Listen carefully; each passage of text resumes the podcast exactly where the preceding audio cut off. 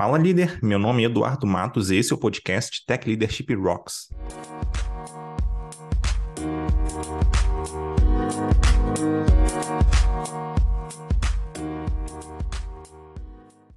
Antes de começar, eu queria deixar um recado. Se você é líder na área de tecnologia, Tech Lead, Engineering Manager, Tech Manager, QA Lead, DevOps Lead, etc., então eu quero te convidar a conhecer nossa formação para líderes de tecnologia na Escola Forja. Lá a gente traz uma formação completa passando por assuntos como gestão de pessoas, agilidade, métricas, comunicação, arquitetura e muito mais. São treinamentos com aulas ao vivo, bastante interação com os colegas e conteúdos práticos para você aplicar no seu dia a dia e se destacar na sua empresa. Para conhecer, você só precisa visitar escolaforja.com.br. escolaforja com j.com.br. Recado dado, agora vamos partir para a conversa com o nosso convidado. Hoje eu vou conversar com o Heitor Gouveia. Ele é Principal Security Engineer na Conviso Application Security. Tudo bem, Heitor? Obrigado por aceitar o convite. Opa, fala Edu. Muito obrigado pelo, pelo convite. Tudo certo por aqui. Boa. Bem animado com a conversa. Muito bom, cara. Conta aí um pouquinho sobre você, o pessoal te conhecer um pouquinho melhor. Tá. É, hoje eu estou nessa, nessa posição aqui na Conviso, né, cuidando um pouco de engenharia de segurança. Mas, basicamente, esse meu histórico, eu venho da área de desenvolvimento, né? Eu trabalhei meus dois primeiros anos de carreira, foi, foi com desenvolvimento especificamente. E aí depois eu passei ali por algumas empresas na área de segurança, fazendo um pentesting, né? Que é a área ofensiva de segurança, quando a gente está meio que auditando as aplicações, tem, se elas têm os controles de segurança, se eles são eficientes ou não. E hoje estou nessa cadeira ajudando as empresas a criar estratégias de segurança, validando se elas são eficientes ou não, se está atrapalhando alguma questão de agilidade.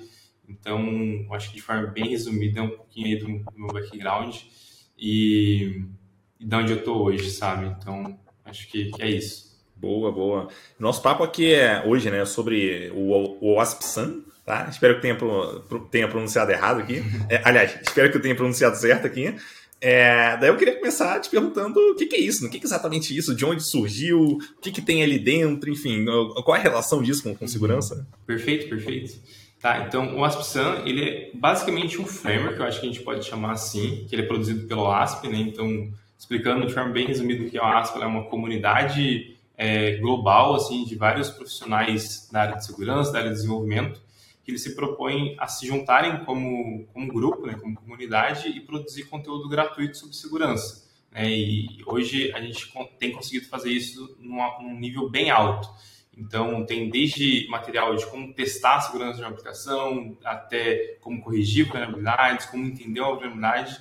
E um dos materiais que é bastante difundido é o ASP-SAN. Né? Então, o ASP-SAN é um, um modelo de maturidade segurança de software, né? então é Security Assurance Model Maturity, né? então ele se propõe a te ajudar a diagnosticar o nível de, de, de maturidade que a sua aplicação está em algumas práticas que, que o pessoal considera como, como que, que vai agregar alguma coisa. Né? Então, um, um, comparativo que eu gosto de fazer foi até um, um dos primeiros papos que a gente teve foi com Dora Metrics, né? Então, vários times se perguntam, né, vários é, gerentes de engenharia, tech se perguntam como que eu meço a velocidade de entrega do meu time de software em produção. Né? Então, hoje, normalmente, quem faz essa pergunta acaba olhando para o Dora Metrics. Então, quando você se pergunta, tá, mas agora como que eu meço é, o nível de segurança que eu estou entregando esse software lá em produção? Né? Um, uma, boa, uma boa tese é o ASP-SAN que ele mede basicamente cinco domínios principais, né? E dentro desses cinco domínios, acho que cada um tem três subpráticas. Então, é, são, são práticas relacionadas a governança, design, implementação, verificação e operação. Né? E aí eu acho que um pouquinho mais adiante no, no, no, papo, acho que a gente consegue entrar um pouco mais a fundo em cada uma delas, né? E isso é medido de 0 a 3, né, na maturidade. Então, zero é quando você não tem a prática, um é quando você executa a prática é, sob demanda. Então, imagina que algum fornecedor seu exigiu alguma coisa de segurança, você vai lá e executa só para atender. Dois é quando você tem um processo é, e revisita ele pontualmente. Três é quando você está com ele numa maturidade bem, bem avançada mesmo e está numa melhoria contínua, sabe? Então, é, de forma bem introdutória, eu acho que seria, seria isso aí, os principais pontos do ASP-SAN. Bom, bem interessante, assim, e eu acho legal isso, porque é, assim como a Dora, né, é, ajuda também ali na implementação, né? Porque em vez de eu pensar assim de uma forma muito genérica, ah, como que eu começo a pensar em relação à, à segurança? Não, peraí, já existe um framework aqui uhum. com vários pontos, com, com uma maturidade, inclusive, então é muito mais fácil você olhar para aquilo e entender como que a sua empresa ou a sua equipe está em relação àquele framework do que você necessariamente tentar começar do zero ali, não, peraí, como que eu torno meu código mais seguro? Uhum. Exato.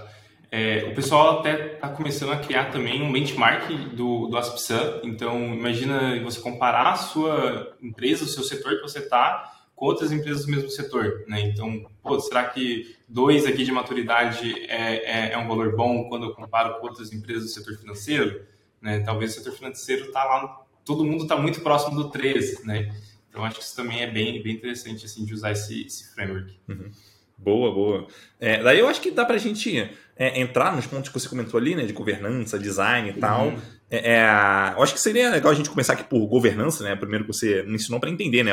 É, como exatamente a gente deve olhar ali para governança, né? Pensando em, em segurança, o que, que, é importante a gente prestar atenção. É, tem talvez um primeiro passo que eu consiga dar ali que torne as coisas mais fáceis para mim? É, eu, eu, diria que assim, o, o, primeiro passo de tudo talvez seja o diagnóstico, né? Que é o gap analysis que eles chamam que ele impacta em várias outras coisas de governança, né? Então, é, algumas vezes as empresas comentam, né? Pô, é, eu sei que eu não tenho nada de, de, segurança, então nem vou fazer diagnóstico, né? Então, vamos começar a executar as coisas já, porque eu sei que eu não tenho teste, não tenho métrica, não tenho nada, mas eu acho que é bem importante fazer o, o gap analysis, né? Tirar esse diagnóstico para entender os cenários, porque o, o ato de você estar tá respondendo ali é, essas questões vai te ajudar também a pensar nas possibilidades, sabe? Uhum. É, do que, que é esperado dentro de governança, do que, que é esperado dentro de design e cada uma dessas práticas, né? Uhum.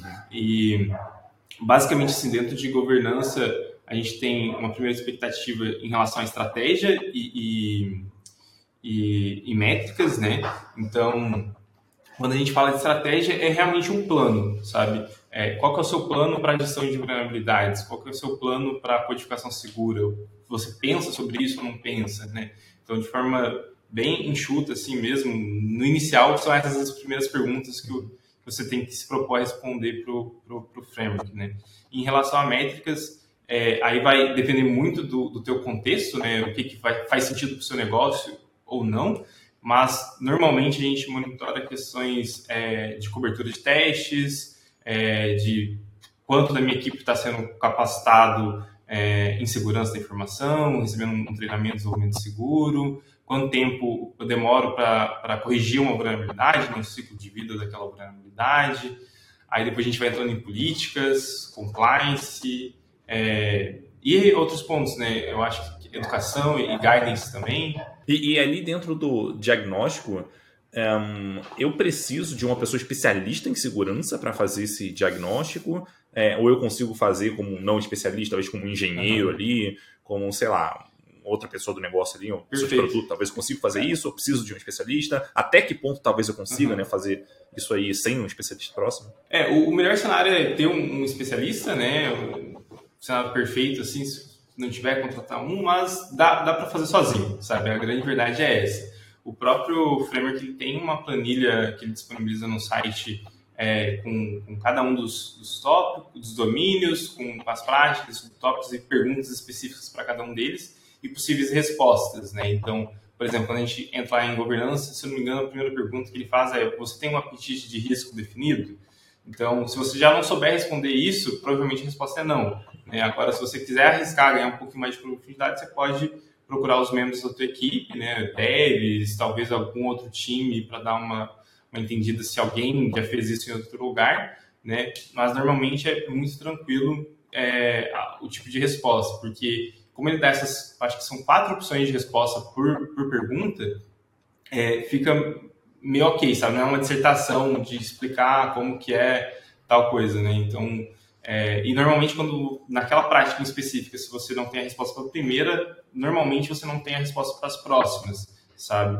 Então, é, você consegue fazer sozinho e um, um, conselho que eu dou assim para o pessoal que for começar é, tipo, tudo bem se no começo você começar a responder não para um tanto de coisas, só que chegar lá na frente você fala assim, pô, vou parar porque já respondi um não para um tanto de coisa, mas continue, porque vai ter algumas coisas que, que são preocupações de desenvolvimento que, que refletem é, em questões de segurança. Então, por exemplo, quando a gente tem um APM implantado ali para detecção de, de taxa de erro, de outras questões, isso também ajuda muito quando a gente chega para responder sobre detecção de incidentes, sabe? É um dos tópicos abordados lá na frente em operação. Então, às vezes a gente se precipita ali, né? Tipo, olha, respondi não, tipo, já vou parar por aqui que eu sei que a situação tá ruim, mas vale a pena continuar. Eu, eu imagino que a gente só tem que tomar cuidado também para não fazer uma avaliação que é muito errada, né? Então, assim, eu tô assumindo que se, uma, se, se, o time ele não tem conhecimento ali, um conhecimento um pouco mais profundo em relação à segurança, é, pode ser fácil uhum. ele cometer um erro nessa avaliação e achar que ele talvez esteja melhor do que ele está. É, tá pior, talvez, tudo bem se ele achar que é pior, porque ele talvez ache até mais rápido, mas pode ser que ele acha, uhum. não, aqui Sim. a gente está, a gente tá, vamos dizer assim, é, é, a gente está com riscos controlados aqui e tal, mas quando vê, cara, por baixo dos panos realmente não está muito controlado ali, né? então tem que talvez tomar um pouco de cuidado com isso. Sim, sim. É, encarar como, como um diagnóstico mesmo e não como auditoria, né? Porque às vezes quando a gente encara como auditoria, tipo, ah, eu não quero que eu não quero receber a nota zero, porque se eu receber a nota zero eu vou tomar um puxão de orelha. Então, às vezes a pessoa começa a mentir um pouquinho com esse pensamento intrínseco dentro dela, né? Começa a puxar um pouco para cima. Então, se você encarar realmente como um, um diagnóstico para te ajudar a levar para o mundo ideal, é, quando você tiver dúvida, tipo, olha, não sei exatamente se eu tenho essa prática, acho que sim, mas não, não tenho como provar, não, não tenho certeza absoluta, cara, joga para a nota mais baixa possível ali, e isso vai ser melhor para você, porque no mínimo você vai revisitar a questão, né, e amadurecer um pouquinho o, o processo, né. E a importância do diagnóstico é exatamente essa, né, você tirar uma fotografia de como está hoje, e daqui seis meses, um ano, fazer de novo e ver o quanto você evoluiu, né, esse é o propósito do diagnóstico. Então, se você mentir agora, talvez daqui a um ano você fez um tanto de coisa, mas lá atrás você mentiu, aí vai parecer que você não evoluiu nada, né? Então, não justificou o teu ganho de maturidade. Uhum. Total, total. É, aí você mencionou ali né, o, o diagnóstico, governança, qual era o próximo? É, aí a gente entrou na etapa de design. Então, uhum. é, eu diria que design ele é uma, uma das coisas que ele acontece é, de forma frequente, né? não, não é pontual, porque a gente trabalha com software, nem né, software mutável, então pensa quando a gente começa a pensar em requisitos funcionais de software, né? A gente também precisa começar a pensar em requisitos é, de segurança. O pessoal faz muito a modelagem de ameaça nessa, nessa etapa, né? É, tem gente que acredita que a modelagem de ameaça tem que ser feita só no início, que você começa a pensar no software, então, ah, vou criar um serviço hoje, vamos fazer modelagem de ameaça. Cara, perfeito, lindo, maravilhoso, esse é o cenário ideal, mas se não teve essa oportunidade por algum, por algum motivo, dá para fazer depois que o, serviço está pronto, sabe? A modelagem de ameaça ela é algo é, contínuo. E o que, que é a modelagem de ameaça? Né? Você se propor a se colocar na visão de um atacante e pensar nos possíveis, nos possíveis ataques que, que aconteceria nessa, nessa aplicação, nessa funcionalidade, e a partir desses ataques você gerar alguns requisitos. Então, talvez assim, numa tela de login, né, que você vai preencher com, com e-mail e senha. Pô, será que um atacante aqui poderia fazer 10 vezes essa mesma requisição com senhas diferentes e, e, isso, talvez ele poderia descobrir a senha de um, de um usuário, né, um ataque de brute force? Então, beleza, esse aqui é uma possível ameaça. Agora, como que eu gero um requisito de segurança para isso? Né, vou colocar um reCAPTCHA e aí, na hora que você vai produzir aquele software de fato, entrar no processo de codificação, você já consegue pensar nessas, nessas questões, né? inclusive estimar isso, caso o teu time tenha essa prática de estimativa, né? Uh, e também questões de arquitetura, pensar num design seguro a nível de arquitetura, pensar em questões de comunicação, uh, até design de, de, negócio mesmo, se aquela, se aquela regra de negócio faz, pode prejudicar alguém de alguma forma, sabe?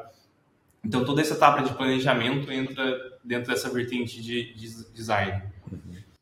Legal, legal. E, e é, você consegue enxergar assim, ameaças comuns que normalmente é, é, os times sofrem ali, que é, talvez o pessoal tenha, ou, ou possa né, começar se preparando para elas? Tem uma lista da ASP que se chama ASP ASVS, eu só não vou lembrar agora especificamente o que é essa sigla ASVS, eu realmente me esqueci, mas tem lá os requisitos de nível 1, que basicamente são os requisitos que toda aplicação deve ter, sabe? Então, é, afirmar isso com toda certeza é muito difícil, vai ter algumas aplicações, vai ter algumas coisas bem específicas que, putz, isso aqui talvez não faça sentido, mas são questões como, pô, se você, muito provavelmente na tua aplicação você vai ter uso de senha, então, é, quais são os requisitos mínimos para uma senha? o uso de caracteres é, maiúsculos, minúsculos, numéricos, especiais, no mínimo oito caracteres. Então, o SVS ele cobre esses requisitos mais simples assim, sabe? Agora, por que, que eu digo né, talvez a aplicação não tenha que cumprir esses requisitos? Cara, talvez você está trabalhando com um dispositivo IoT muito específico,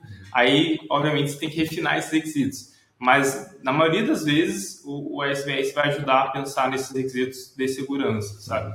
E aí, com, com os, os requisitos, né, em cada sessão, ele, ele lista uma fraqueza relacionada a esse requisito, sabe? E aí tem uma outra instituição que se chama Mitre, ela tem uma lista de ataques baseado nessas listas de fraquezas, né?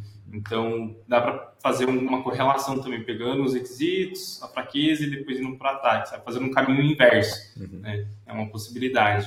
Sim. E, e, é, eu, assim, tendo um background, né, como desenvolvedor web ali, é, acho que tem, tem, as clássicas, assim, né, que eu aprendi assim ao longo da carreira. Então, pô, o SQL uhum. Injection, é, XSS, é, que é o, é o Cross-Site Script, né, tem o, como é que é o nome do outro?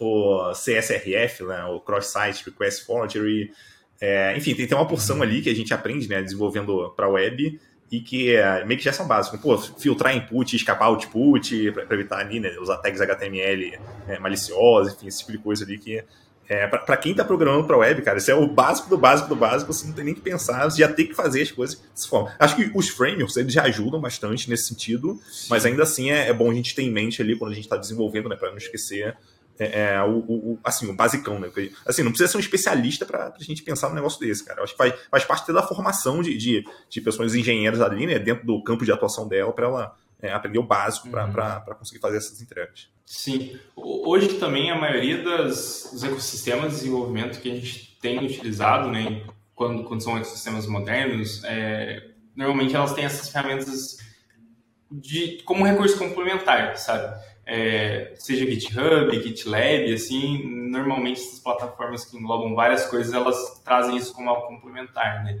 Então, lá na etapa, né, pulando aqui implementação e indo para verificação, tem um dos recursos que é o SA, que é o Software Composition Analysis, que ele fala as dependências que estão vulneráveis, né? Então, pô, é, não usar uma dependência que está com uma versão muito discrepante da, da última, né? Então, depende da bot lá no GitHub avisa isso. Se você quiser colocar um scanner de segurança pelo GitHub no, no GitHub Actions, normalmente tem, eu acho que assim, no mínimo umas 10 opções gratuitas. É, talvez para algumas linguagens tenha, tenha menos, né, por questão de popularidade, mas se você estiver usando algo muito comum, como JavaScript, Python, Ruby, vai ter ali no mínimo umas 10 opções.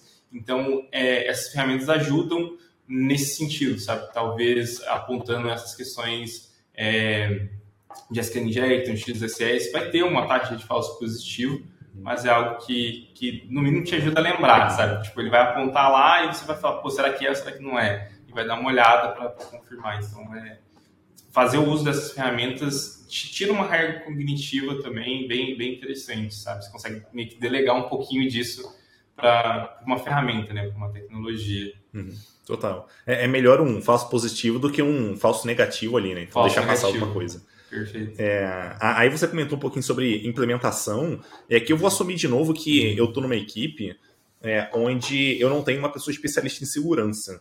É, daí a pergunta é, um, nesse caso, é, o uso de, de, ferramentas ali, você comentou o GitHub e tal, dá para usar várias, várias ferramentas. O uso de ferramentas, ela já, já é um bom começo ou tem alguma outra coisa que eu posso fazer além disso? É, é, um, é um ótimo começo, né? O uso da ferramenta e da automatização disso, né? Então, quando a gente vai lá no diagnóstico, uma das primeiras perguntas é se você tem um processo automatizado, sabe? Se você é, não tiver o processo automatizado, o que isso significa? Que quando o desenvolvedor termina a, de codificar uma, uma funcionalidade, você tem que manualmente pegar aquele código e colocar no servidor e talvez restartar, restartar a aplicação e, e, e aí isso é entregue, servido para os usuários. Né? Então, existe uma quantidade enorme de riscos envolvendo, envolvendo isso aqui. Você pode fazer, fazer um, cometer um erro, pode é, talvez inserir uma vulnerabilidade instalando algum serviço manualmente é, que está desatualizado. Então, se você tiver simplesmente o básico né, de hoje em dia, que é um processo de deploy automatizado, um processo de build automatizado,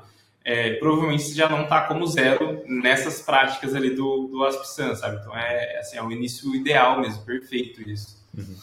E, e, você comentando sobre automação, né? Isso me faz lembrar ali o, o DevSecOps, né? De, de embutir a, vamos dizer assim, a parte de segurança também no, no, pipeline de entrega do software. Então não é algo que você vai fazer depois da entrega. Então você embute ali, né?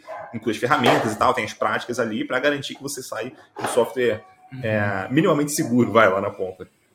Exato. É, é o famoso shift left, né, que o pessoal comenta, que é você pegar o que normalmente era feito é, no final do, do, ciclo de desenvolvimento. Então, pô, estou com meu software em produção, agora eu vou ver se ele está seguro. É, você pegar todos, alguma parte disso, de testes, e trazer para o início do software, né, igual tu bem disse. E por que, que isso é interessante? Porque é mais barato e, e, e mais eficiente. Né? Então, você corrigir uma, um problema de segurança quando o software já está sendo usado pelo usuário, provavelmente isso vai te custar bem caro, né? Uh, dependendo da idade que essa vulnerabilidade está acontecendo. E se você tiver a oportunidade de identificar ela ainda na etapa de desenvolvimento, teoricamente você vai ter muitas facilidades para se movimentar ali dentro das possibilidades é, para corrigir, né? Então, algumas das ferramentas que dá para usar, uma delas é o SCA, né? Como eu comentei contigo, tem diversas é, opções open sources. Ah, normalmente essas ferramentas já, já trazem algumas integrações quanto a isso. Tem ferramentas também que monitoram é, se está tendo algum, alguma secret hard-coded. Então, pô, será que a, a, desenvolvedor, a pessoa desenvolvedora está colocando uma chave da AWS ali? Se você fizer isso no GitHub, o GitHub já te avisa. Eu acho que o GitHub também uh, com o SASH e DASH também você começa a ter um pouco mais de cobertura de testes. Então, o SASH é o teste de análise estática, né? Então, ele olha para o seu código e, e, compara com alguns padrões de vulnerabilidade e vê se aquilo é explorável ou não para te dizer se tem uma vulnerabilidade. Então, ah, estou vendo aqui que está sendo feita uma consulta de SQL e, e, tem uma variável no meio dessa consulta e não identifiquei nada antes que faça uma sanitização disso. Provavelmente tem um, SQL injection aqui. Então isso já te, te, te, avisa, né? E se você colocar esse teste com pré-commit é até melhor, porque aí você né, detecta super cedo. E o Dash, quando a sua aplicação já está publicada, ele faz testes dinâmicos, né, tentando simular ali um atacante, são testes pré-programados, então vai desde a etapa de fazer scrapping para detectar links e parâmetros e pega um parâmetro que no seu código está como 10 e aí ele coloca um milhão, coloca valor negativo, coloca letra e vai vendo o que, que acontece para determinar se aquilo tem uma vulnerabilidade ou não, sabe? Então, é, são testes, é, desde testes aleatórios até testes baseados em assinaturas, né, de vulnerabilidades passadas. Então, é bem, bem interessante. Boa. Aí o próximo ali, né, é a verificação, se não me engano, né, que você comentou. Aí dentro de, de verificação eu queria entender o seguinte, é, além da gente manter essas ferramentas atualizadas, né, porque eu suponho que para a gente, uhum. ao longo do tempo, garantir que a gente está pegando novas vulnerabilidades e tal, é, manter ferramentas atualizadas costuma ajudar bastante. Além disso, tem mais algum uhum. ponto que é, eu deveria ficar de olho ali? É, tem, tem todas as ferramentas, uh, tem os testes automatizados também. Então, se você tiver a oportunidade de contratar um profissional ou para fazer parte do seu time, ou um prestador de serviço para fazer um pen teste, é bem interessante, porque uh, esse profissional tem o benefício de ter a criatividade, então ele vai pensar em várias coisas que essas ferramentas não vão, não vão conseguir testar. Uh, e tem os testes orientados a requisitos também, que, que, que é bem legal de ser feito. Então, uh, baseado naquilo que a gente falou lá, pô, fizemos uma modelagem de ameaça, pensamos em alguns requisitos. Agora a gente tem que verificar se, se esses requisitos são implementados ou não, sabe? Então, é, é uma das etapas interessantes para a gente entrar aqui. E aí podem ser testes automatizados ou manuais, né? você pode se propor a fazer esses testes manualmente mesmo ali, é, mas se der para ser automatizado é o melhor dos mundos, né? E isso é bem legal. Uh, uma prática que times um pouco mais maduros costumam fazer são testes de regressão, né? Então, ah, eu tive um caso de SQL injection no passado, já vou automatizar esse caso para caso ele aparecer de novo, eu detectar ele bem, bem mais cedo do que em produção, talvez em homologação, às vezes local. Então, o teste de regressão também é bem interessante ser colocado nessa, nessa etapa. Uhum. Entendi, entendi, bem massa. E, e o último ali, né, operação, é, daí queria entender um pouquinho melhor como é que funciona essa operação, né? como que ah. é o ah. trabalho do dia a dia ali de operação e tal, o que, que é, feito exatamente? Uhum. É, são, são algumas práticas, né? A mais comum é de gerenciamento de, de incidente, a que pega mais assim esforço normalmente. Então, é, a gente divide normalmente gerenciamento de incidente em, duas etapas, né, que é a detecção e a resposta. É, então, detecção de incidente, se automatizado, é um mundo ideal, né, porque senão a gente, se não for automatizado, a gente está sendo reativo, é, e aí já está em resposta a incidentes, na verdade. Mas, basicamente, detecção é, é detectar questões de indisponibilidade, um, se, houve, se é um usuário que conseguiu ter acesso à informação de um outro usuário, um, questões de integridade também é bem interessante ter algum tipo de verificação nessa etapa.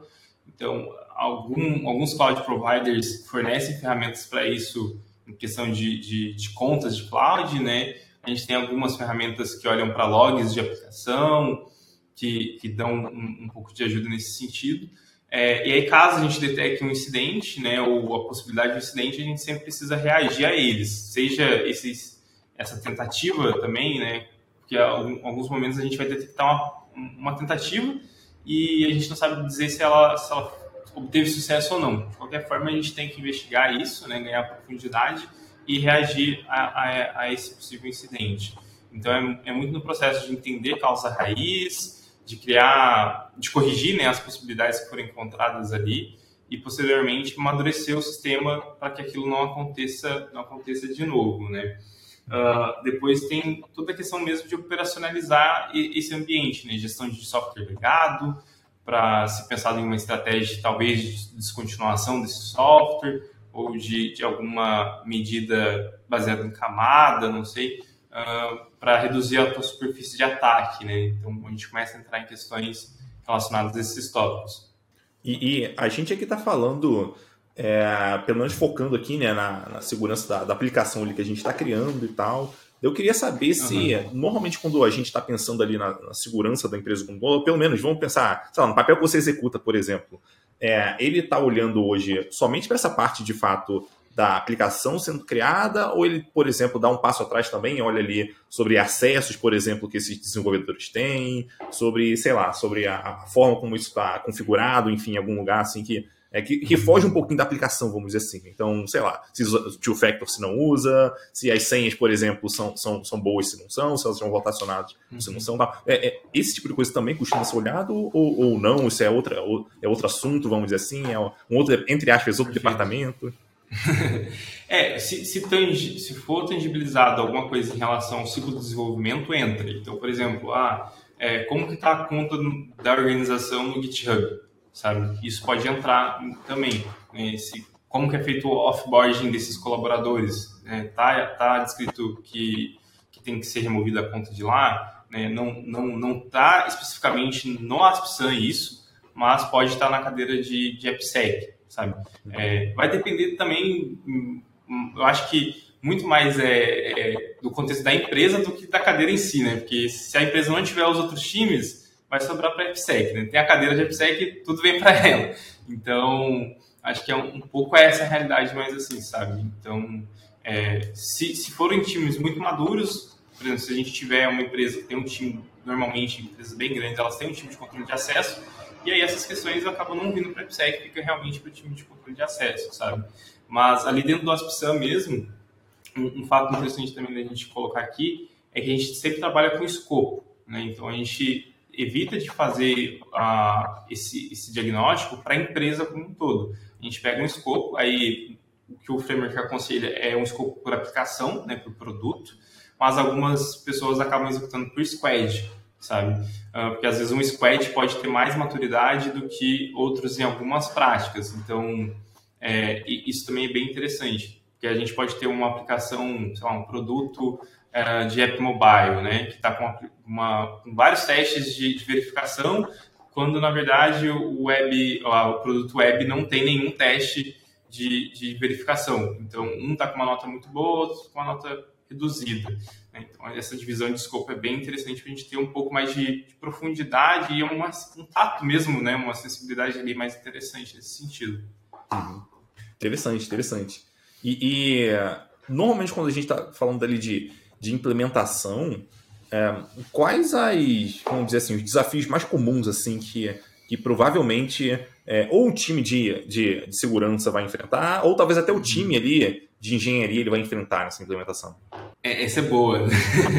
Tem que pensar um pouquinho. Porque são, são, são bastantes, né? Eu acho que o primeiro desafio de todos mesmo, assim, é, vai até ser, né, talvez não, não a resposta que a, que a galera espera normalmente, mas é se o time de desenvolvimento está comprado nessa missão, sabe? De fazer a implementação da, da maneira segura, né? Porque normalmente não estão. Normalmente a, o pessoal é um pouco relutante, né? Porque é, a cultura mesmo de segurança, assim, comum aqui no, no, nosso cenário é ela ser contratada por algum outro time e não o desenvolvimento. Né? Seja time de infraestrutura, ou um próprio time de segurança, ou às vezes time de compliance. Então, o time de desenvolvimento está atolado já de tarefa para fazer, com vários desafios, com débito técnico, e de repente chega um pessoal de segurança. Né? Então, é, é comum falar, porra, não sei se pode falar palavrão, não sei. é, tipo, pô, chegou, chegou um tanto de, de, de, pessoal aqui de segurança exigindo tanto de coisa. Então é normal que o pessoal não fique comprado nessa missão. Uhum. Então, mudar isso eu acho que é o primeiro desafio, e é um desafio muito grande e que ele não acontece só uma vez, sabe? É, tem que ser reforçado é, diversas vezes, repetido ali mesmo, em vários momentos diferentes, porque em algumas das vezes, né, a gente tem um esforço para fazer algo de segurança e o resultado não fica muito evidente, sabe? Então a gente fala, pô, vamos colocar lá uma questão para verificar é, é, dependências que estão desatualizadas. Aí vai todo mundo colocar esse tipo de teste em todos os repositórios. Foi um esforço, foi algo que não gerou, entre aspas, né, um, valor para o usuário final. Aí o PM também, PO, talvez reclamem sobre isso Uh, só que nenhuma vulnerabilidade foi detectada em relação à dependência. Né? Pô, tivemos um, um, um, efeito, um esforço muito grande e não gerou, não gerou nenhum, nenhum resultado evidente naquele momento. Né? Então, o time que talvez tivesse comprado para fazer tudo isso já não está mais tão comprado assim. Então, é, tem que ficar reforçando. Né? Pô, pessoal, não, não, pegou agora, mas pode ser que daqui é, um mês ou duas sprints, não sei, apareça alguma coisa desse sentido e aí a gente vai pegar, né? Agora a gente está sendo proativo do que, do que reativo. Então acho que esse é o maior assim, né? E quando entram novos colaboradores também, aí talvez a pessoa não venha com essa cultura, você disseminou um pouco dessa cultura aqui, tá com uma base bem legal, aí chega alguém de fora, você tem que trazer essa pessoa também para essa cultura assim, é um, é, é, é, muito comum, né, quando se fala de segurança, o pessoal fala bastante sobre cultura, porque realmente é uma, uma verdade, assim, bem, bem latente, sabe? É, eu, eu, imagino que quem está ouvindo esse podcast aqui, é, de alguma forma se preocupa com, com o assunto é, e vai querer levar isso também para a equipe ali, né, para tornar a aplicação mais segura e tal. É, daí eu queria entender se você tem algum pitch, talvez um pitch já pronto, assim, de, cara, para falar sobre a importância da, da, da da segurança ali para um, um, time né, de engenharia? Tem, tem, alguma coisa que você normalmente já, já tem pronto assim, ou depende muito do contexto ali do time? Como é que funciona? É, vai, vai, depender um pouco, mas eu acho que tem lados bonitos da segurança que, que, que, você pode mostrar primeiro esse lado e aí o time vai ficar mais interessado, né? Eu acho que, assim, todos os lados são, são bonitos, eu considero, assim, né, minha profissão, é, mas tem alguns, alguns lados que são, digamos assim, é, são muito mostrados no cinema, sabe? Que é questão de chegar lá e conseguir hackear alguma coisa. Pô, todo mundo fica apaixonado quando vê isso acontecendo, né? Então, talvez levar algo nesse sentido, o time é, se sinta muito interessado, né? Pô, como que, que a pessoa conseguiu hackear tal coisa, né? E aí, para ela entender que aquilo foi, como que aquilo foi hackeado, ela vai ter que entender outras coisas. Então, uh, começa, começa a ter uma curiosidade, um interesse do próprio time nesse sentido. É, e, e para pensar em alguns casos assim, né, tem muitos casos públicos de, de, de empresas que tiveram algum tipo de, de, de, vulnerabilidade, que elas se pronunciam e, e, descrevem como que tudo ocorreu. Então, às vezes, dá para pegar um desses casos e puxar para uma roda de conversa, sabe? É, com, junto com o time. É, tem alguns casos que não são extremamente técnicos, tem alguns que são, então vai depender ali do, do teu contexto, da tua posição dentro do time e do contexto do time para escolher um desses casos. Mas eu acho que é um, um primeiro papo que, pô, você está falando de outras coisas, você não está falando da segurança da empresa em si, mas já está despertando um pouquinho da curiosidade, então talvez depois dessa conversa as próximas fiquem, acabem ficando mais fáceis, sabe? Uhum. E, e é, tem, tem um conceito assim que eu vejo que é é muito difícil realmente das pessoas entenderem que é o conceito de, de risco, né? Porque, assim, é, você tem, tem, risco ali, você sempre vai ter algum, algum nível de risco, É, agora, as pessoas naturalmente elas são impelidas a avaliar né, o quanto uma coisa é boa ou não, dado o resultado daquilo. Então, se a gente não sofreu nenhum ataque, pelo menos por hora, né? Cara, não, tá tudo certo. Mas agora se sofrer, não, tá tudo errado. Não, peraí. É, é, será que vale entender um pouquinho o risco que você está correndo ali? É, porque se for um risco alto, cara, é, é vale a pena você você é, fazer alguma coisa para tentar mitigar isso, né? E, e, o interessante do risco é que não se trata só da probabilidade, mas também do impacto que você vai ter. Se o impacto puder ser muito grande, mesmo que a probabilidade seja baixa, já vale a pena, já justifica você fazer alguma coisa, mesmo que na, no histórico inteiro da aplicação você nunca sofra nenhum ataque, porque é, é você está mitigando o risco, sabe? Então, é, acho, é, acho, que esse é um ponto bem interessante que, que infelizmente, é, é, não é tão difundido assim, mas que, na minha visão, ajudaria muito né, as equipes entenderem, as empresas entenderem também a importância ali da, da, de investir em segurança nas aplicações. Sem dúvidas, é, faz total sentido isso. Uma, complementando a tua fala também, né, a visão de risco é muito interessante para você conseguir priorizar o que, que você deve fazer primeiro, sabe? Então, talvez você tenha uh, um ativo que tem que, que uh, cuida de alguma parte muito importante do teu sistema, mas ele não está exposto através da internet. Então, talvez aquele, aquele risco seja, seja um pouco menor de uma aplicação que, que cuida de uma, uma outra operação, mas está diretamente na mão do usuário e todo mundo consegue se autenticar e logar nessa aplicação. Então, você priorizando isso, você decide quais, quais batalhas você vai fazer vai, vai, vai lutar naquele, naquele primeiro momento, né? Quais são as, as mais interessantes assim, para o teu negócio naquele momento. Essa visão de risco ela é, é extremamente importante, sim, tem que estar tá sempre sendo, sendo discutida, sabe? Uhum. E, e, também é importante, na minha visão, né, é, as pessoas terem a noção de que é, é, se ela usar uma ferramenta, ou se ainda que faça um teste mais, enfim, mais minucioso, manual uhum. ali, é, nada disso garante né, que nenhum ataque vai acontecer, nenhum ataque com sucesso né, vai acontecer. Sim. É, então, mesmo que, porventura, vamos pegar o talvez o pior cenário possível, né? Então a gente investiu ali em segurança, papapá, daí mesmo assim a gente sofreu um ataque. É, mas isso não invalida o investimento de segurança que foi feito ali. E, cara, pode ser que outros ataques foram impedidos por conta do investimento que você fez, e você nem sabe disso. É, uhum. Mas ainda assim, cara, é, é entra de novo na questão de risco aqui, né, cara? Você está diminuindo o risco e, e aquela coisa de é, você está fazendo o que você consegue fazer. Você está usando as ferramentas que uhum. são necessárias, você está investindo ali para tentar evitar algum ataque, e, mas você não consegue controlar tudo. Então, talvez tenha alguma vulnerabilidade nova ali que, cara, é, o atacante é, se aproveitou disso e é, acontece. Acontece às vezes, acaba passando batido. Sim, sim. Faz parte do, do jogo. Uhum. E, é muito difícil também. É, a, a, garantia de 100% nunca, nunca vai existir. Né? A gente, todo, todo mundo que, que começa a estudar um pouquinho de segurança, chega nessa conclusão assim muito rápido. Então, lidar com essa, com essa condição, eu acho que torna a vida um pouco mais simples, né? Você saber que é, em algum momento vai ter alguma vulnerabilidade e, e você pode ou não detectar ela, como tu bem disse, né? Um, e, e, usar isso como aprendizado, né? Pô, beleza, houve ali uma vulnerabilidade, foi explorada, e agora, né? O que, que eu preciso fazer para que isso não aconteça novamente no futuro, né? É, será que eu consigo também pensar em possibilidades de variação dessa, dessa mesma vulnerabilidade em outros sistemas? Então, toda essa questão de, de, de realmente usar um, uma lição para se ter é, é, bem interessante, bem válida, porque você pode criar novos controles proativos, é, pensar talvez em um treinamento que possa ser feito para os seus desenvolvedores lá no onboarding, porque aquele caso né, teve um impacto bem alto, não quero correr esse risco de novo.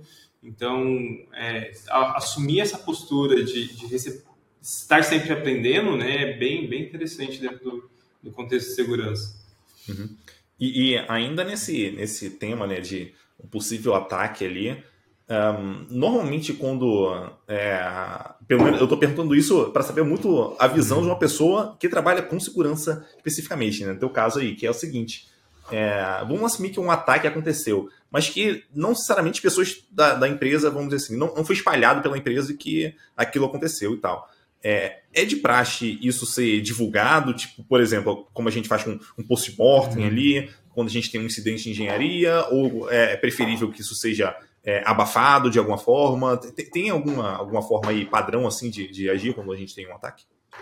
Uhum. Vai, vai depender realmente do, do pessoal que está naquele contexto, né? Mas eu, eu, sou um grande apoiador da cultura da transparência, né? No momento correto.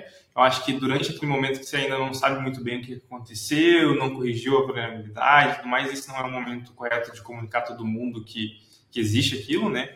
Mas, assim como um post-mortem, acho que é realmente essa cultura, né? Beleza, aconteceu a vulnerabilidade, reagimos, tá, tá corrigida, é, criamos várias outras coisas depois e agora a gente vai, vai divulgar, né? E aí vai depender realmente do contexto ali, pô, afetou algum cliente, né? A gente teve informação vazada daquele cliente especificamente. Se teve, pô, é sua obrigação comunicar esse cliente, orientar ele que talvez comunique os clientes desse cliente, né, os usuários. É, agora, se não teve nenhum tipo de, de, de, vazamento, assim, nesse sentido, comunicar só internamente a empresa. Se você não conseguir também afirmar se teve ou não teve é, o vazamento, é sempre preferível que você não assuma a postura de bater o pé no chão e falar, olha, não teve vazamento. Se você não consegue afirmar, é melhor comunicar aquele cliente olha, talvez tenha tido vazamento. Não, não consigo te dar certeza agora, mas estou fazendo aqui mais investigações, correndo atrás, mas eu já estou te deixando avisado aqui que talvez chegue alguma coisa aí na tua porta né, em relação a isso. Então, a transparência, ela, ela é muito, muito admirada nesse sentido, porque é, a confiança, né, no sentido de, de segurança, assim, ela, é, ela pode ser facilmente destruída, sabe? Ela é muito frágil, né? Então, mesmo que você tenha investido milhões, é, vários esforços, várias pessoas construindo vários recursos de segurança, vários controles, se tiver um único defeito desse que foi mal comunicado, tudo isso vai parecer inútil, né? A gente sabe que não é, mas a imagem que vai passar é, é que aquilo foi, foi inútil, né? Então, é, essa postura de, de comunicador transparente, eu acho que faz muita diferença, sim, sabe? Hum, bem massa. E, e, assim, agora é, voltando aqui um pouquinho pro, pro OASP Sun, né? É, eu imagino que ao longo do tempo essa, esse framework ele foi evoluindo ali e tal, é, foi adicionando talvez novas camadas, enfim, se atualizando por conta de ataques, enfim, formas novas de se proteger. É, daí eu queria entender, assim, olhando talvez para um passado mais recente, o que que aconteceu assim no passado mais recente? O que, que talvez tenha sido adicionado ali? O que, que tem de novo, vamos dizer assim, modernamente, né, quando a gente pensa assim, em segurança, talvez nos últimos anos, não sei. Tá. No framework específico, eu não vou conseguir falar para ti quais foram as modificações, porque, sendo bem sincero, eu estou sendo exposto a esse framework acho que faz uns três anos que eu venho trabalhando com ele, então não, não consigo afirmar em relação a isso mas tem outras coisas que o framework usa como base é, que tem variações constantes, né? Normalmente, quando a gente está falando do ASP especificamente, nesse processo de diagnóstico, a gente orienta as empresas a fazerem esse diagnóstico pelo menos uma vez ao ano, né? E não por questões de modificação do framework. Acho que isso acaba ajudando, que se o framework foi modificado naquele período, você vai colher os benefícios disso, mas também no sentido de ver ali o teu aumento de, de maturidade, né? Ou se alguma coisa mudou ali muito de repente. É, algumas empresas um pouco mais maduras, elas executam a cada seis meses, né? Mas como é um processo um pouquinho demorado, é meio difícil você ver uma empresa fazendo um, um tempo diferente desses seis meses. Mas, por exemplo, a gente tem uma lista de, de riscos da, da WASP, né, que é o WASP Top 10, uh, ah, que eles lançam eu acho que lançaram em 2017, uh, ah, não lembro agora os outros anos, mas 2021 teve uma atualização nessa lista. E essa lista de riscos são relacionados é, a isso, né? É, eles costumam coletar bastante evidência de, de vulnerabilidades que aconteceram, uh, que o pessoal envia para o OASP nesse sentido, né? Algumas consultorias é, e alguns outros estudos que eles fazem baseado em CVE e algum, alguns outros é, frameworks de advisory né, identificador de vulnerabilidade, e aí eles conseguem tirar essa, essa amostragem. Olha, vi que aqui em 2021 aconteceu muitos casos de SQL injection. Né? E para que, que isso serve? Isso serve para priorização. Né? Então, se é algo comum, faz sentido eu capacitar meus desenvolvedores nisso aqui, porque né, é algo comum.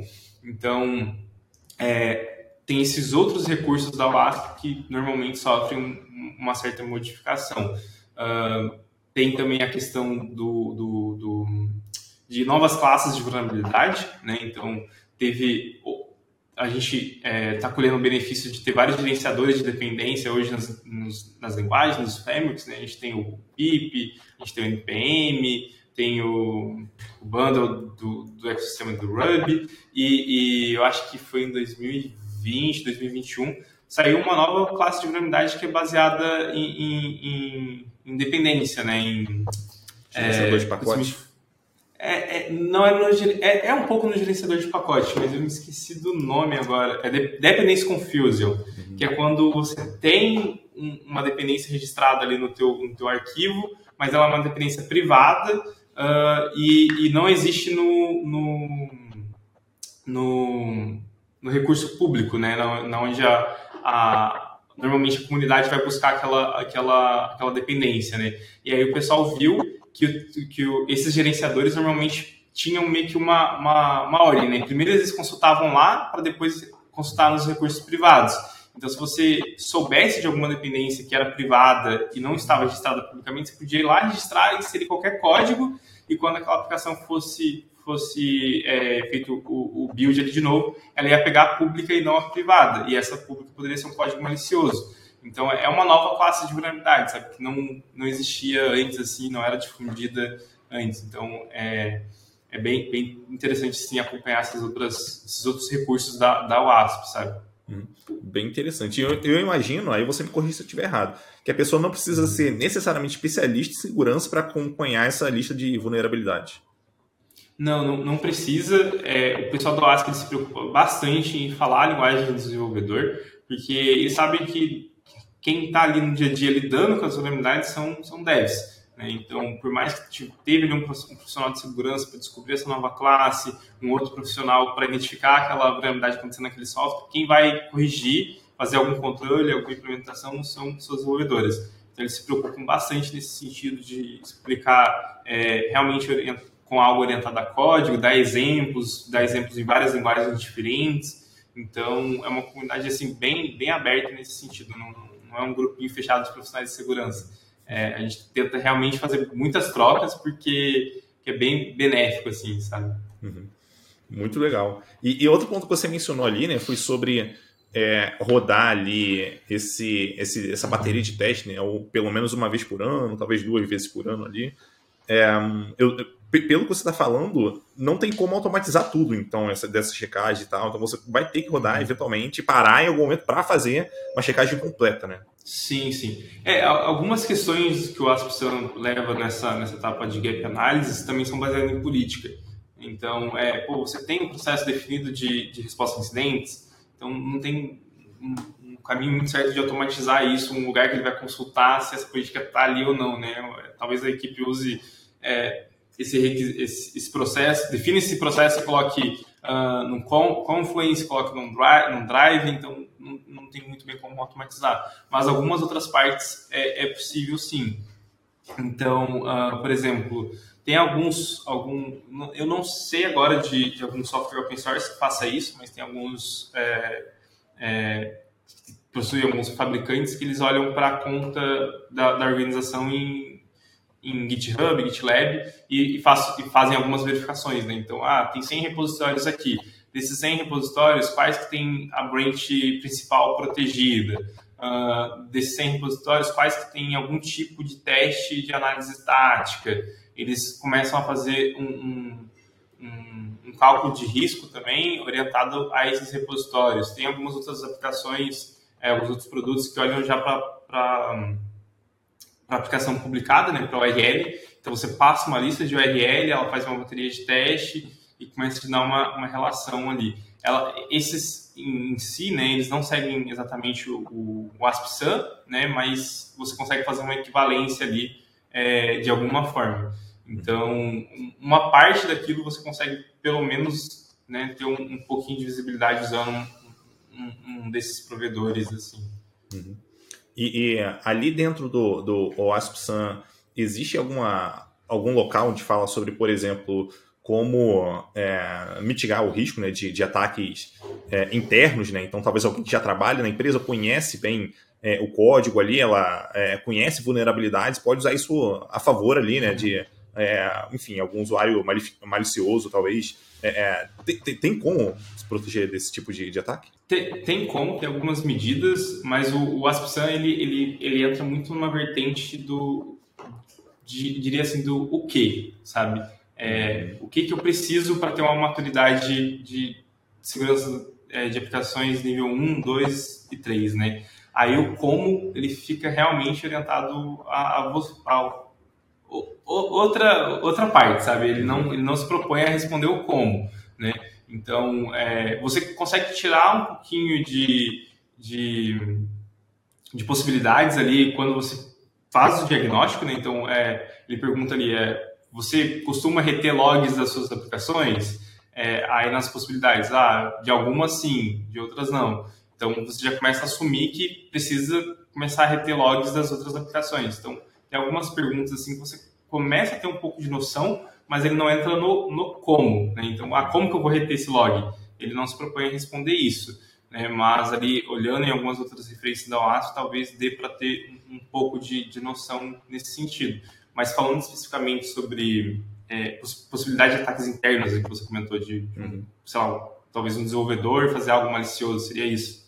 Algum, algumas dessas medidas proativas ali de detecção de incidentes, é, nesse sentido, vão, vão te ajudar nesse, nessas vertentes, né? Então, de entender, pô, beleza, é, acho que um pouquinho de todas essas cadeiras, na verdade, né? Então, ah, é, fiz ali o meu processo de, de build, de, de, de, entrega e software é, automatizado. Eu já reduzi a possibilidade do meu, do meu dev ter um, um, um acesso via SSH nesse servidor e fazer alguma maldade, instalar alguma coisa ali que comece a roubar informação. Eu já tirei, já excluí essa possibilidade. Então, é, nesse sentido também é interessante. Então, uh, a gente usou ali também um exemplo, né? Uh, verificar se aquela branch ela está sendo protegida ou não. Então, para ser escrito alguma coisa nessa branch, a pessoa obrigatoriamente tem que abrir um PR e obrigatoriamente esse PR tem que ser revisado por outras duas pessoas. É, existe a possibilidade de você ter três pessoas com uma intenção bem ruim e quererem inserir um código malicioso, mas a, a possibilidade ela é muito menor do que do que uma, né? Uhum. Então, você começa a reduzir um pouquinho esses escopos quando você vai assumindo essa, essa postura, né? Não tem uma prática específica dedicada para esse assunto, mas meio que todas é, cobrem um, um, pouquinho disso. Uhum. Diria que, que seria essa a resposta. Sim, sim. E, e, mesmo que, vamos pegar esse caso aí que você comentou, né? Mesmo que as três estejam comprometidas a fazer algo malicioso ali, é, ainda assim vai ter o, o, log das alterações ali, né, do código, então pelo menos o histórico vai estar vai tá lá. É, assumindo que a pessoa não tem permissão também para remover o próprio repositório, enfim. É, aí dá, dá para ir bem, bem, a fundo aí, mas acho que tem, tem realmente muita coisa. Inclusive, eu já trabalhei em empresa onde isso acontecia, né? De, cara, você não pode colocar o código em produção, é, vamos dizer assim, sozinho, você precisa de outra pessoa aprovando o deploy que você vai fazer. É, tem casos de, putz, talvez acompanhar, outra pessoa acompanhar de fato o deploy que você faz. É, tem, assim, você não pode mudar dados em produção por conta própria, então você tem que ter, vamos dizer assim, uma justificativa para fazer aquilo e tem que uh, gravar, salvar o código que vai fazer aquela alteração, uh, entre aspas, uh, em uma única vez, sabe? Não é uma alteração uhum. recorrente assim. Então tem, tem várias medidas ali que eu, que eu já trabalhei, já, já vi assim, no, no dia a dia que são, são bem interessantes para garantir né, uma maior segurança do, da, da, aplicação e dos dados que estão lá. Perfeito, bem interessante. Boa. E, e um, um, ponto que eu queria entender também, assim, de você, é como que você enxerga aí o futuro, né, da, da segurança e tal. O que, que você acha que vem por aí, né, ao uhum. longo das próximas, sei lá, dos próximos meses, próximos anos aí, de segurança? O que, que você imagina ah. que pode surgir de novo? É, nesse tópico assim de AppSec, eu, eu tenho visto de movimentação mesmo são desses, desses vendors, é, toda a comunidade de segurança em si, se preocupando muito a, a empoderar os desenvolvedores, sabe? É, então, pô, sei que existe no mercado muito mais devs do que profissionais de segurança. Então, como que eu consigo é, ajuda do pessoal de dev para fazer segurança? O que, que eu posso fornecer para eles de ferramenta para que, que, que, essa galera me ajude a fazer uma modelagem de ameaça, por exemplo. Né? Uh, a gente tem, é, por exemplo, é, muitas pessoas escrevendo testes automatizados uh, para, sei lá, orientado a componente, end-to-end. Será que dá para usar essa mesma lógica para escrever um, um teste é, orientado a, a, requisito que veio de uma modelagem de ameaça. Né? Então, como que a gente aproxima essas questões de segurança é, com possibilidade de código mesmo, né? Porque a gente, eu diria que é algo muito parecido com o que aconteceu com, com, com as questões de infra, né? A gente tinha um pessoal de infra muito isolado, só mantendo infra, provisionando, e aí o pessoal começou a criar essas possibilidades de infra as a code e tudo mais, e as coisas foram se aproximando. Talvez a gente comece a ver algumas questões de segurança nesse sentido, sabe? Então, como que eu consigo escrever um teste de segurança como código. A gente já tem algumas ferramentas assim, né, mas é, demanda um conhecimento, eu diria assim, é, bem, conhecimento bem assim de segurança mesmo para conseguir escrever esses testes. Então, talvez a gente comece a ter é, algumas é, camadas ao entorno disso para falar uma linguagem mais de desenvolvimento e colher os benefícios de ter todo mundo junto cuidando dessa responsabilidade de segurança. Eu acho que tem tudo aí para se concretizar, sabe? Boa. E vamos assumir aqui que quem está ouvindo, né, ou assistindo a gente, é, se interessa por esse assunto né, de segurança, não quer ser necessariamente uma pessoa especialista, mas quer aprender mais ali sobre, sobre o tema, né? O que, você pode aconselhar aí para a pessoa? Um, um pensamento em si pode ajudar muito nesse sentido, que é beleza, tenho minha aplicação, como que eu faço esse software seguro agora, né? E a partir desse pensamento, começar a fazer algumas pesquisas nesse sentido, né? Então, é, como que eu verifico uh, questões de dependência, como a gente bem colocou aqui, e, e talvez ganhando cada vez mais profundidade nesse sentido, é, é um, um, pensamento de pesquisa, né? Eu acho que algum, alguns benefícios vão sendo colhidos nesse, em, em, em torno disso, e a possibilidade de usar o próprio ASP como base, como referência, também eu acho que trazem é, uma, uma, boa qualidade assim, do material que a pessoa vai consumir. Né? Então, talvez é, ter, ter, essa preocupação de, pô, beleza, estou colocando meu software de produção e, e qual que é a, a, a, segurança que eu consigo afirmar que isso aqui tá, tá legal, né? Então, tendo essa preocupação, acho que novas coisas vão surgindo e, e provavelmente ali a pessoa vai conseguir ganhar bastante conhecimento nesse sentido e vai ser, vai ser legal, sabe? Boa, daí eu queria abrir esse espaço aqui final para você passar a sua mensagem, se você quiser passar uma mensagem, para você fazer seu jabá, se você quiser fazer seu jabá, fica à vontade. Eu não, não tem uma mensagem específica assim, mas é, é, mais me colocar à disposição, talvez, sabe? É, se alguém quiser trocar uma ideia sobre segurança, entrar um pouquinho mais de profundidade em algum desses tópicos, Acho que a pessoa pode ficar à vontade de me chamar no LinkedIn, no Twitter, o que for, e a gente troca essas figurinhas, que eu acho que essa, essa troca uh, pode ser muito benéfica assim, para qualquer lado, sabe? Eu acho que eu posso, muito, posso aprender muito com, com essas pessoas que tragam essas questões, como talvez agregar um pouquinho também. Então, é mais me colocar à disponibilidade mesmo do que, do que outra coisa, sabe? Boa, muito legal, cara. Então, muito obrigado por você ter aceitado esse papo aqui, cara. Eu curti demais conversar contigo aqui, aprendi um bocado sobre segurança. É, um abraço para você, cara, e a gente se vê por aí. Até a próxima. Cara, muito obrigado também pelo convite. Foi um prazer. Valeu.